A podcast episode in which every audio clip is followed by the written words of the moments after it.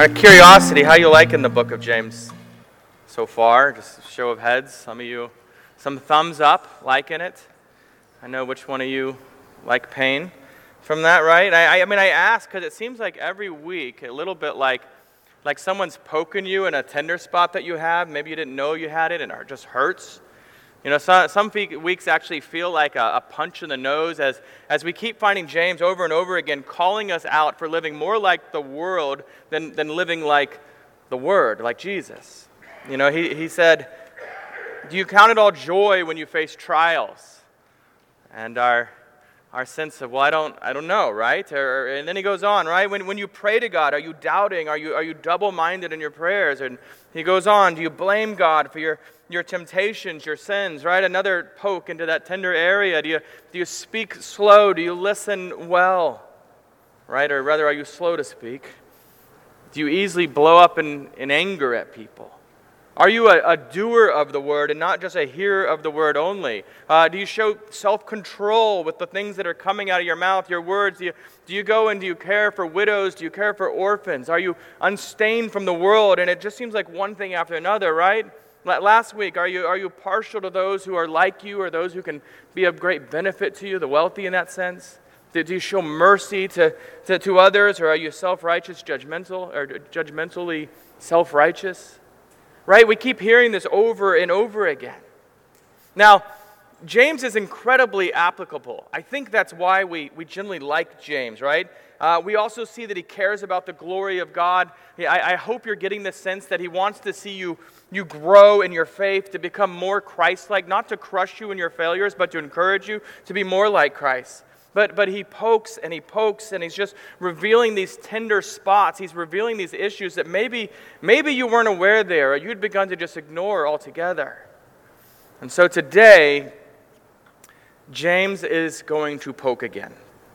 Uh, he's going to uh, address an, an, issue. He's going to address a, a, terrifying truth as he, he poses this question, uh, a question that maybe should give you pause in your life.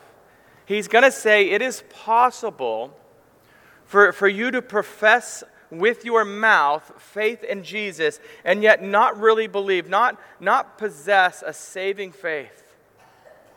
I think on some level we kind of already know this, right? That today, uh, surveys are done every so often, right? And, and today, 64% of Americans claim to be Christian. That number was 90, uh, 10 year, or no, 30, 50 years ago, back in the 70s. You, you and I, we, we live in this nation, though. We, we know people. Do you really get the sense that 94% of the people in this nation are, uh, have genuine saving faith in Jesus, that you're seeing the work of the Spirit in their life? And I don't want you to be really judgmental there, just, just so you know, right? Maybe, maybe not. I, I don't know for sure, but but what we're going to see in James right off the bat this morning is, is that the polls there don't really matter. And in fact, don't even listen to those polls for you to consider, you know, is our nation becoming more or less Christian? I know that sometimes worries us. It might mean nothing. The number might not have changed a bit since 1970 because what he's getting at is it doesn't matter uh, because they only record the things that people say. And finally, before we read, I want you to know. Uh, that, that James this week and over the next two Sundays, that, that James is going to show us the true marks of saving faith. He, he wants to reveal to each of us a simple fact, right? Should we be confident and reassured that our faith is genuine, um, right? Or, or is there a chance we still need to turn our life to, to Christ, to, to trust in the Lord Jesus with faith?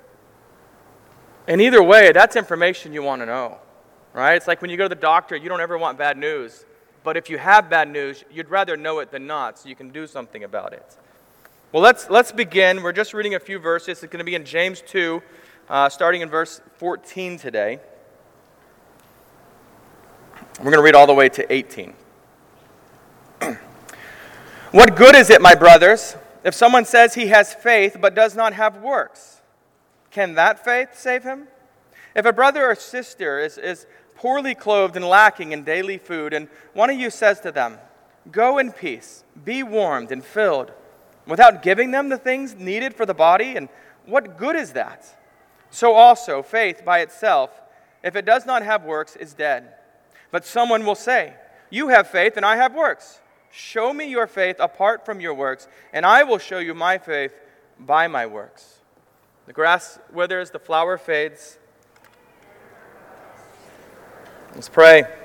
Uh, Almighty God, we, we come to these words as your words. We, we come to them wanting to understand, uh, desiring to believe, to be challenged and, and changed through what James is here teaching. And so please enlighten our minds this morning. Um, enlighten our minds to understand and, and soften our hearts to receive your word. In, in Jesus' name we, we pray. Amen. So I think before we, we dig into this, you, you kind of have to understand it in the wider context of, of Scripture. And so I, I do want to remind you of this that, that James would have known Paul right? That the teaching of Paul would not have been something foreign to James that he didn't understand, that he hadn't heard. It's, it's not like that. He, eh, you know, he and those that are receiving these letters would have absolutely been familiar with Paul's teaching. And, and by that, right, I, I mean in the way it's, it's summarized here in Romans 3.28, that one is justified by faith apart from works of the law. Or, or like it's summarized in Galatians 2.16, right? A person is not justified by works of the law, but through faith in Jesus Christ. James knows absolutely well that nobody is conjuring up faith. No one is making it. No one is earning it through good works. It, it is given by God. Right? As Ephesians 2.8 says so beautifully, for, the, for by grace you have been saved through faith, and this is not of your own doing, it is the gift of God. And, and I want you to know that so that you understand as we come into this passage on James that probably makes you really uncomfortable, right? That you understand why James is using this, this provocative, this, this affronting language here, this language that kind of, if, if, if we just take it at face value, actually stops us in our tracks and, and, and maybe even wants to question James's orthodoxy. Maybe even want to take the book of James and just rip it out because clearly he doesn't understand grace. And, and here's the reason that James wants to stir the pot of our, our nominal indifference here. J- James wants you either to, to question your faith and turn to Jesus because you haven't, or, or he wants you to have confidence that your faith is, is real, that it's genuine, and, and for you to go away and encouraged by that, wanting to continue that more and more. And so that's why he begins. Look at verse 14. He begins with that question What good is it, my brothers, if someone says he has faith, but he does not have works? Can that faith save him?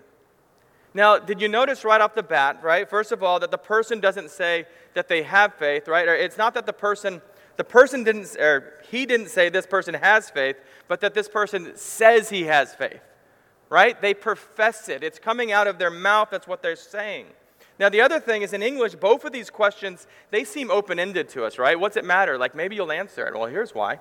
You know, in the Greek language, there's actually a way to write things. I don't, in English, I don't think we can do this. If you can, I've never learned it. Um, but there's a way to write it so that the assumed answer is negative. It's negative, it's negative, it's negative. It's not even open for question.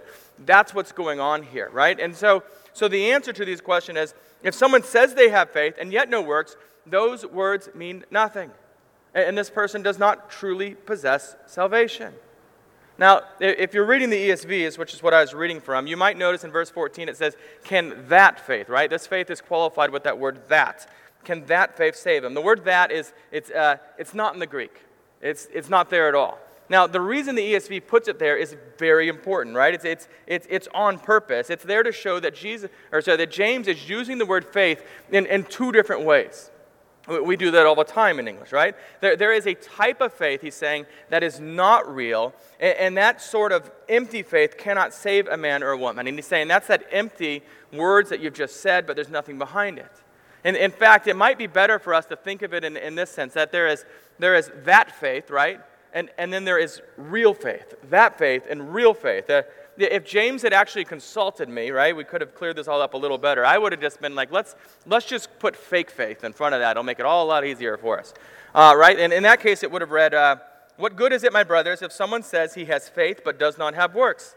Can that fake faith save him? Right? Much easier. Uh, anyway, you, you, you see in the point that James is making here. If you uh, uh, agree with a set of orthodox theological statements, if you affirm the apostles true, that is absolutely true, the Trinity, right? If you're on board with the, the Westminster Confession of Faith, you know, but your life is absolutely unchanged, There's, there's no evidence of, of, of the Spirit in you, right? If there's nothing distinctly Christian about the way you treat people, about the way that you spend your money, the way you spend your time, the way you speak to people, the way you conduct yourself online, right? If the Holy Spirit is not giving these works in your life or giving life to these works in your life, then, then really you, you have reason to question whether your faith is genuine. And that's a hard thing to say, it's a hard thing to hear but reason to question whether you're really filled with the Spirit of God, as all, all Christians are. And, and so, simple point here in verse 14 is that there, there are two types of faith a fake faith that leads to no change in your way of life, and there is a genuine faith that does lead to change. And so, in a sense, James is really just restating what we, we read before in chapter 1, right? That we are to be doers of the word and not just hearers of the word only. And, and again, this is this is not contrary to the Apostle Paul. It's not. Right? Paul, Paul sounds an awful lot like James in, in Romans 2.13 where he says, For is it not the hearers of the law, uh, it, it, for it is not the hearers of the law who are righteous before God, but the doers of the law who will be justified. And so then, the rest of chapter 2 is going to dive deeper into James's point. There's going to be what you might call four case studies that he's going to go over here. Next week, we're going to, uh, we're going to evaluate the belief of demons and really kind of dig into that. And, after that, we're going to look at the faith of, of Father Abraham, right? That's an easy one to understand. And, and then also the, the faith of a prostitute named Rahab.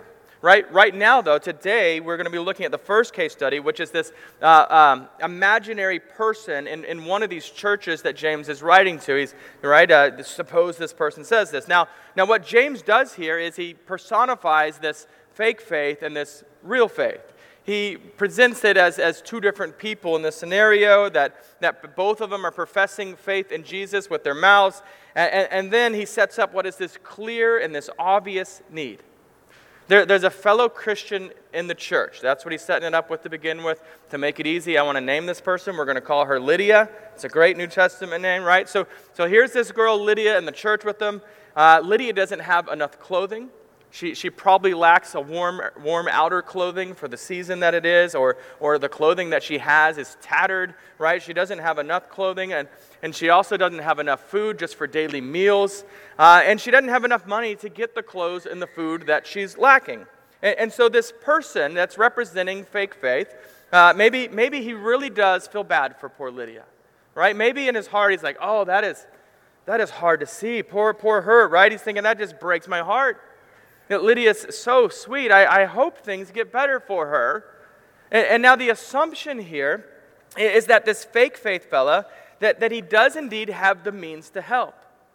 He has clothing that he can give away without dying himself, right? He has food that he can share. He, he has enough money that, that if he decides to give this money to Lydia, uh, that, that his family is not going to end up in dire straits or out on the street themselves. But, but instead of mercy, instead of doing anything, Mr. Fake Faith says what? Look at it. He says, Go in peace, be warmed and filled.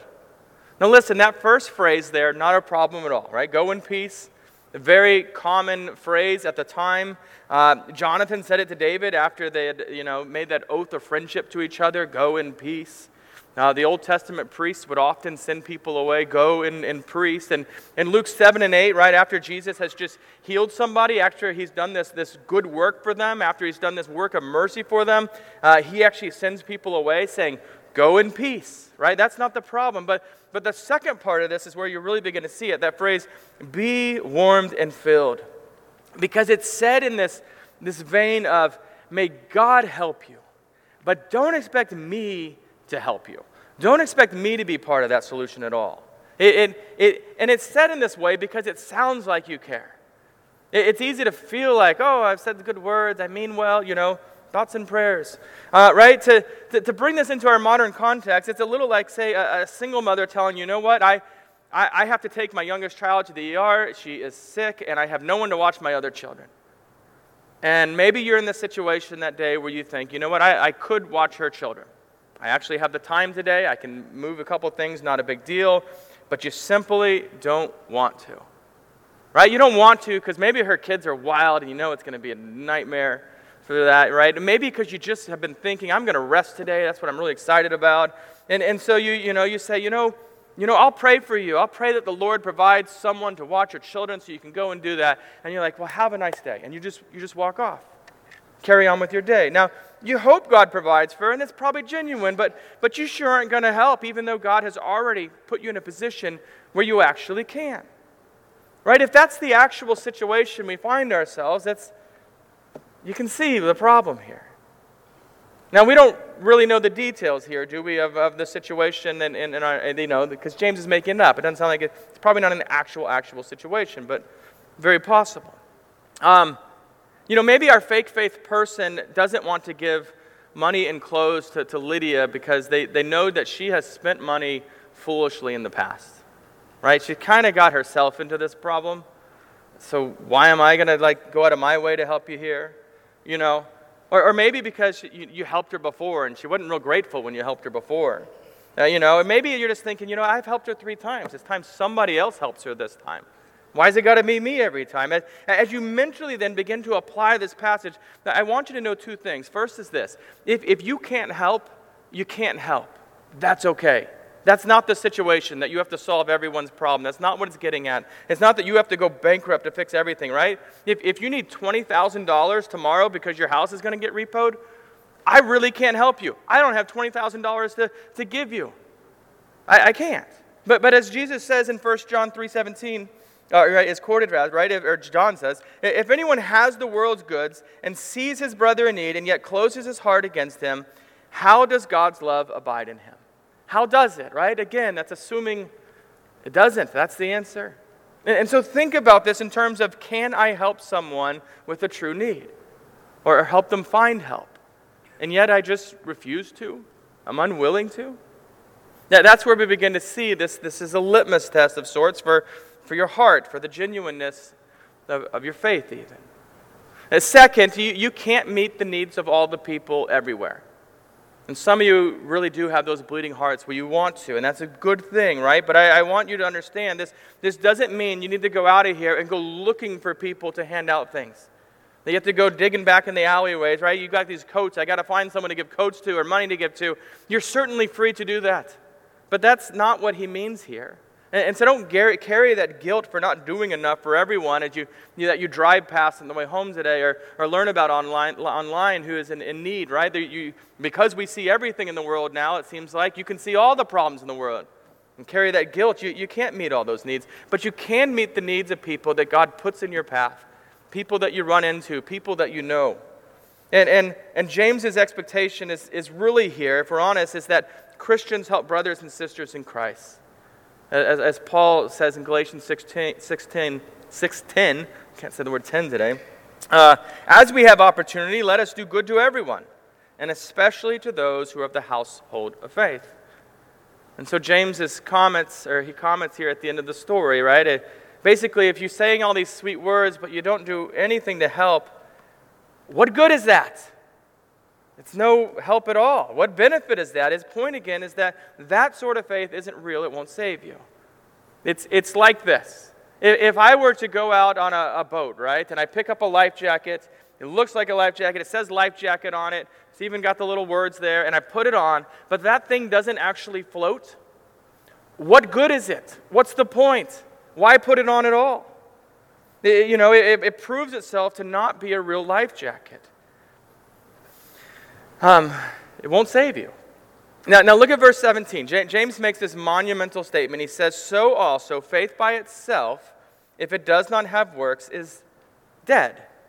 Now, to be absolutely clear here, James does not say that, that, that you are to add works to your faith, right? As if here's your faith. Now, you, you fortify it by going and creating these works. He's saying that your faith, uh, you know, the faith that you possess, that it either does have good works or it does not have good works. Those are just two realities, not telling you to create this.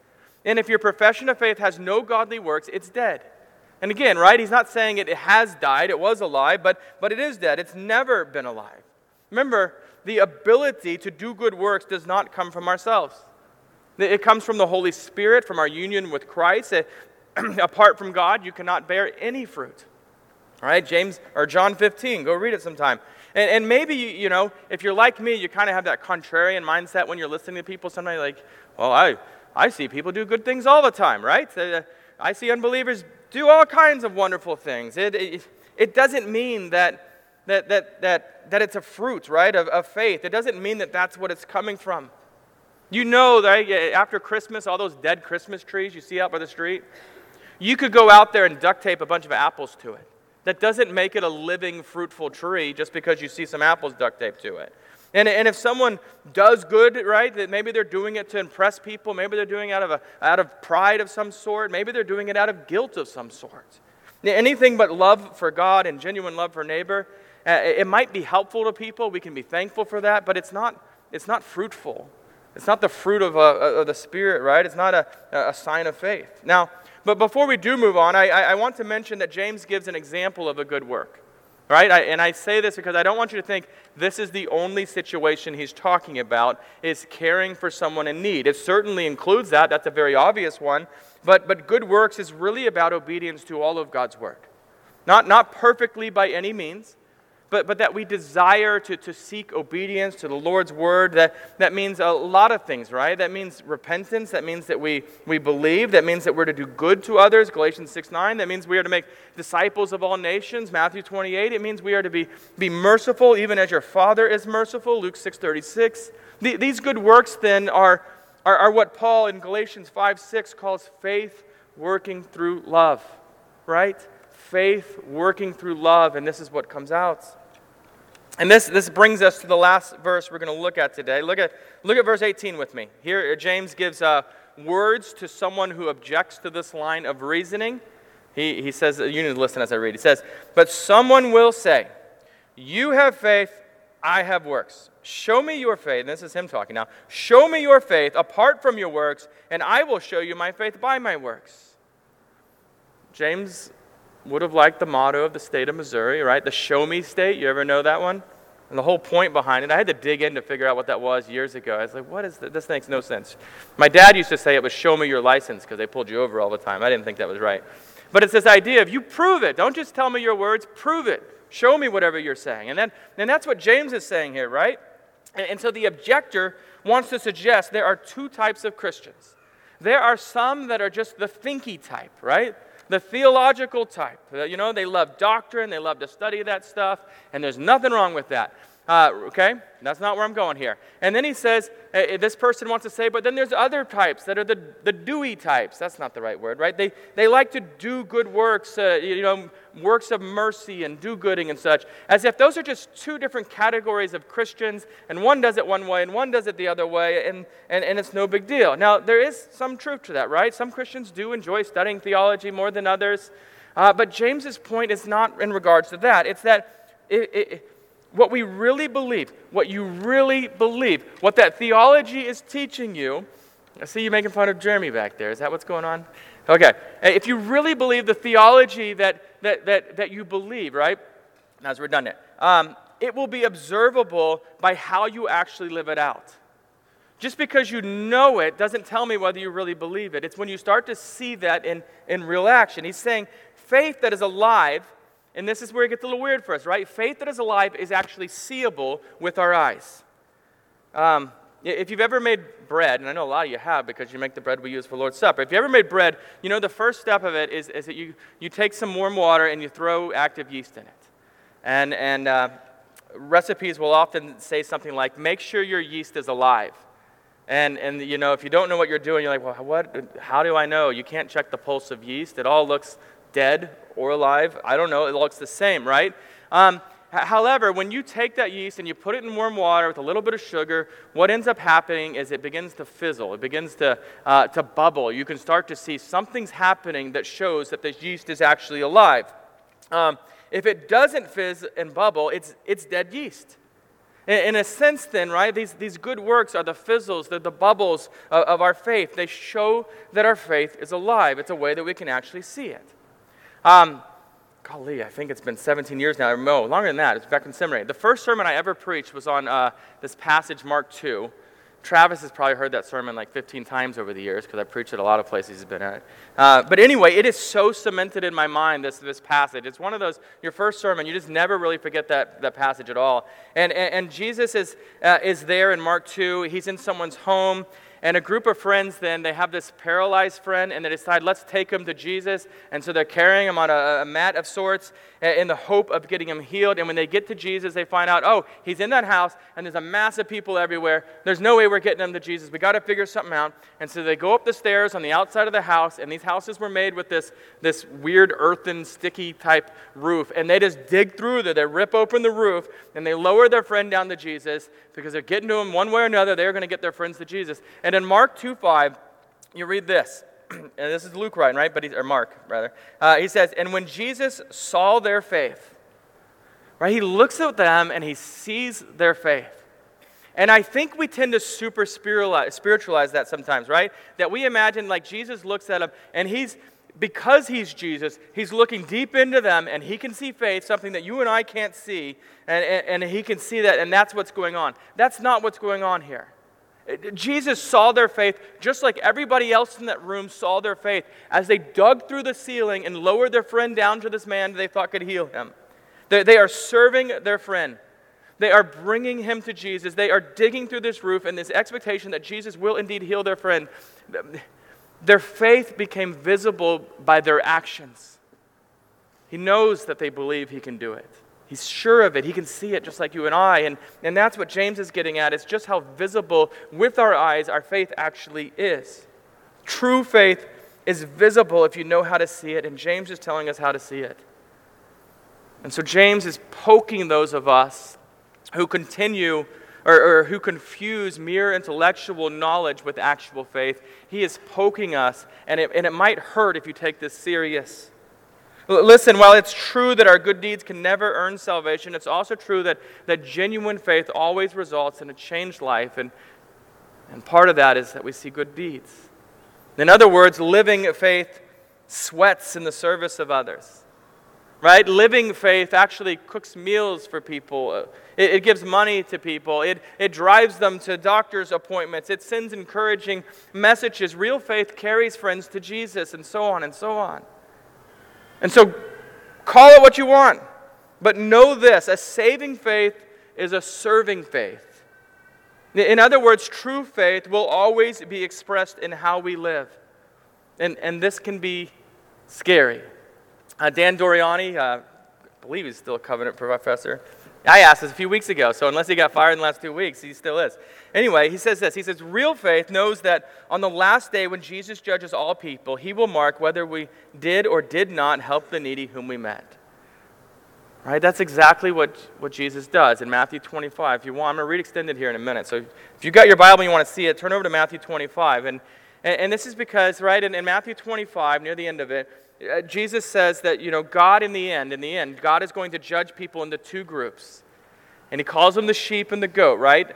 Um, but, but this is where it's really a fascinating detail. That the, the, two groups, even though they're sheep and the goats, they, they aren't identified as those, as this group professes faith in Christ and this group does not profess faith in Christ, though that is absolutely what's at the heart of that. That's the foundation of what he's getting at. That's not the way he identifies them. Um, it, listen to how Jesus presents this. Matthew 25. Let's see. Yay. Okay, I did mark it. I couldn't remember if I did.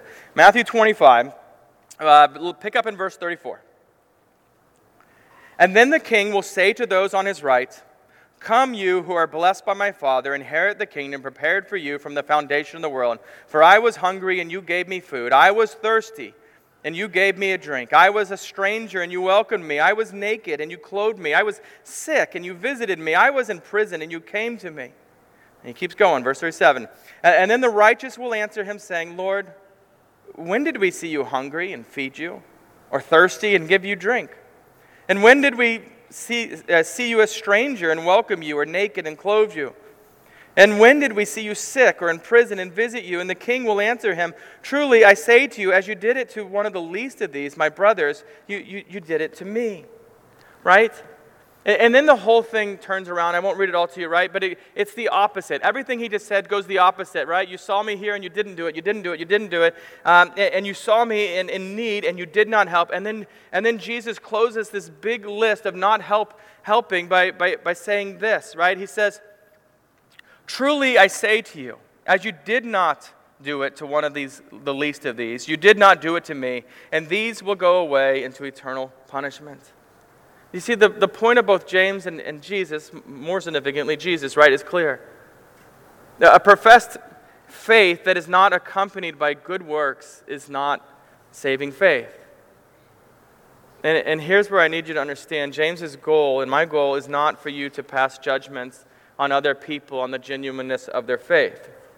And I want you to, to walk out of here and be like, you know, that Toby Curto, I don't see any good works in his life, right? That's, that's not the goal here. It, it, it's for, for you and I to, to look at ourselves, to examine our own lives, and to ask honestly, in, in what way is my faith visible? Does how I live match what I profess to believe? In other words, is there evidence of practical holiness, uh, of serving others, and so on in my life? And if what you discover terrifies you, praise the Lord for this knowledge. Right? Pra- praise the Lord and, and go to the Lord who is merciful.